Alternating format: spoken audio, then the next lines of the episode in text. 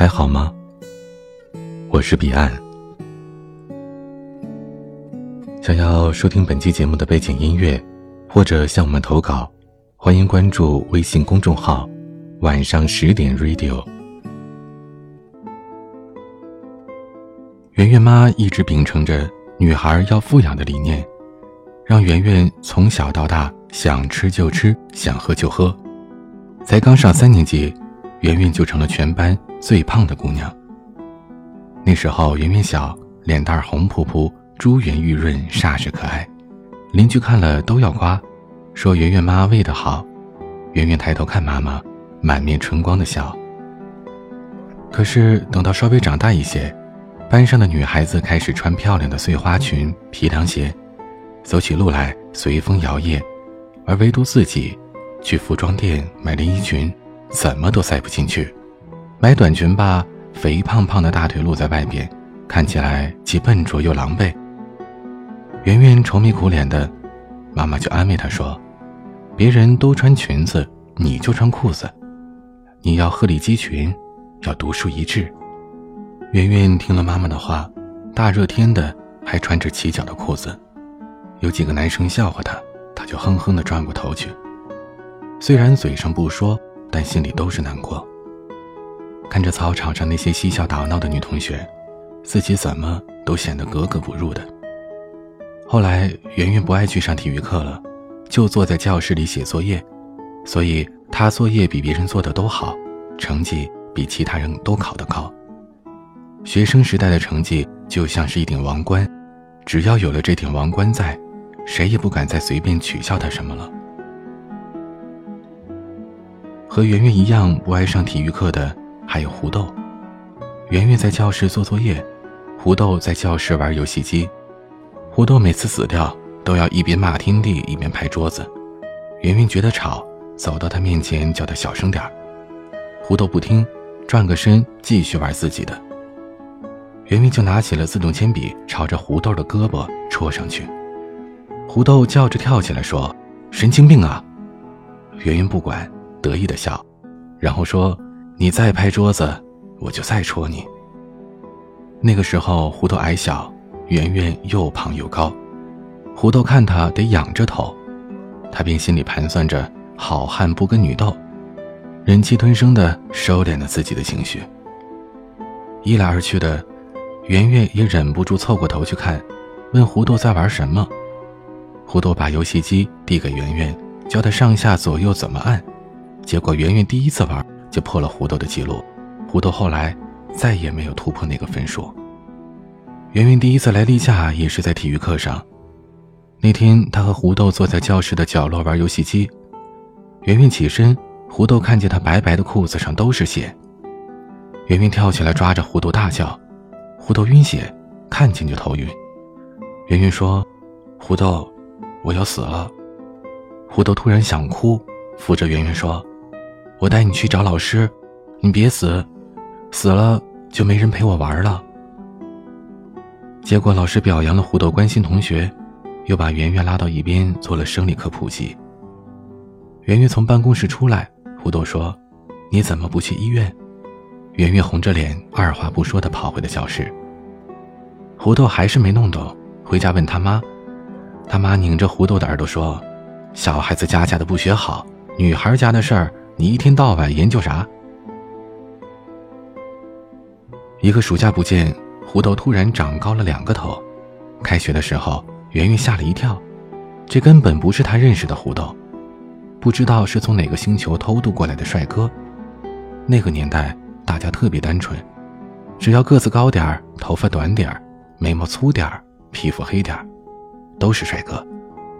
而那个时候，因为圆圆吃得好，发育早，胸脯已经显露山水。两百米的体能考试，圆圆最后一个跑完。胡豆看着圆圆上下起伏的胸，不禁想到了一句诗：“波撼岳阳城。”从那天开始，胡豆和圆圆说话总不像之前那么自然了，稍一低头就忍不住红脸。夜里睡觉，胡豆梦见了圆圆湿了裤子，早起躲在厕所里，一个劲儿的猛搓起来。升了初中，两个人不同班，但圆圆还是经常来找胡豆玩。每次看见圆圆出现，班上的男生都忍不住的笑着说：“胡豆，胡豆，你家大脸猫来了。”其他人一笑，胡豆就觉得尴尬。原本放学一起回家，后来也找借口推脱，丢下圆圆一个人走了。圆圆身子胖，走路慢，一个人占两个人的道。放学路上总是能轻易的在人群里望见他，大家指指点点，都在背后笑他。胡豆听在耳里，心里很不是滋味后来，圆圆成了胡豆班上其他男生的笑柄，有事没事儿都喜欢拿圆圆开涮，说谁没出息，将来就只有讨圆圆当老婆，口气当中带着嫌弃和轻蔑。胡豆低着头，什么也不说。有一次，班上几个男生打赌跑步，谁输了就去亲圆圆一口。胡豆不想参加，其他男生就说：“你该不会是喜欢那胖妞吧？要是上床，他得压死你。”胡豆丢了书包，就和男生打了起来，两人挂了彩，被全校通报，各自进出主任办公室写检讨。大家都说。胡豆是为了圆圆大打出手的，消息一传十，十传百，最后传到了圆圆的耳里。圆圆骂胡豆傻，胡豆苦笑着说：“我总不能让别人把你当笑话。”圆圆听在耳里，暖在心里。他知道胡豆对他好，也知道自己的胖给他带来了很多困扰。圆圆开始有些苦恼，她和妈妈说：“自己是不是该减肥了？”妈妈顿了顿，问圆圆：“是不是有人欺负她？”圆圆摇摇头。妈妈又顿了顿，问圆圆：“是不是有人喜欢上了她？”圆圆还是摇头。妈妈就安心的说：“那你就别在意，胖点好，胖点儿有福气。”妈妈摸着她的头说：“不要在意那些眼光，真正在意你的人，不会嫌弃你胖。”虽然妈妈这么说，但圆圆当时已经有了自己的想法，她开始偷偷减肥。妈妈早上塞的两个鸡蛋，她只吃半个，剩下的带去给胡豆。中午吃饭只点素菜，忍着口水不去看别人的餐盘。晚上回家，老妈给她盛了鸡汤，她总是趁老妈去厨房端菜，又倒回了小锅里。一个月下来。圆圆终于体力不支，在星期一的升旗仪式上晕倒了。胡豆把她背到医务室里，他悄悄把秘密告诉了胡豆，让胡豆帮他保密。胡豆问他为什么要减肥，圆圆说：“因为我当了十几年的胖子，想换个瘦子的生活方式。”胡豆说：“那你减肥也需要注意身体啊。”圆圆看着胡豆皱眉的样子。忍不住笑了出来。圆圆生日，胡豆送了她一本书。圆圆说：“她不想要书，想要连衣裙。”胡豆看着圆圆渴望的眼神，跑遍了整个小城，也没有买到圆圆合适的尺寸。圆圆指了指墙上挂的一条，说：“那就是她的目标。”胡豆不理解，但还是给圆圆买了。圆圆抱着连衣裙。笑了一整天。高三那年，胡豆谈恋爱了，他只告诉了圆圆，对象是胡豆班的班长，又高又漂亮的女生。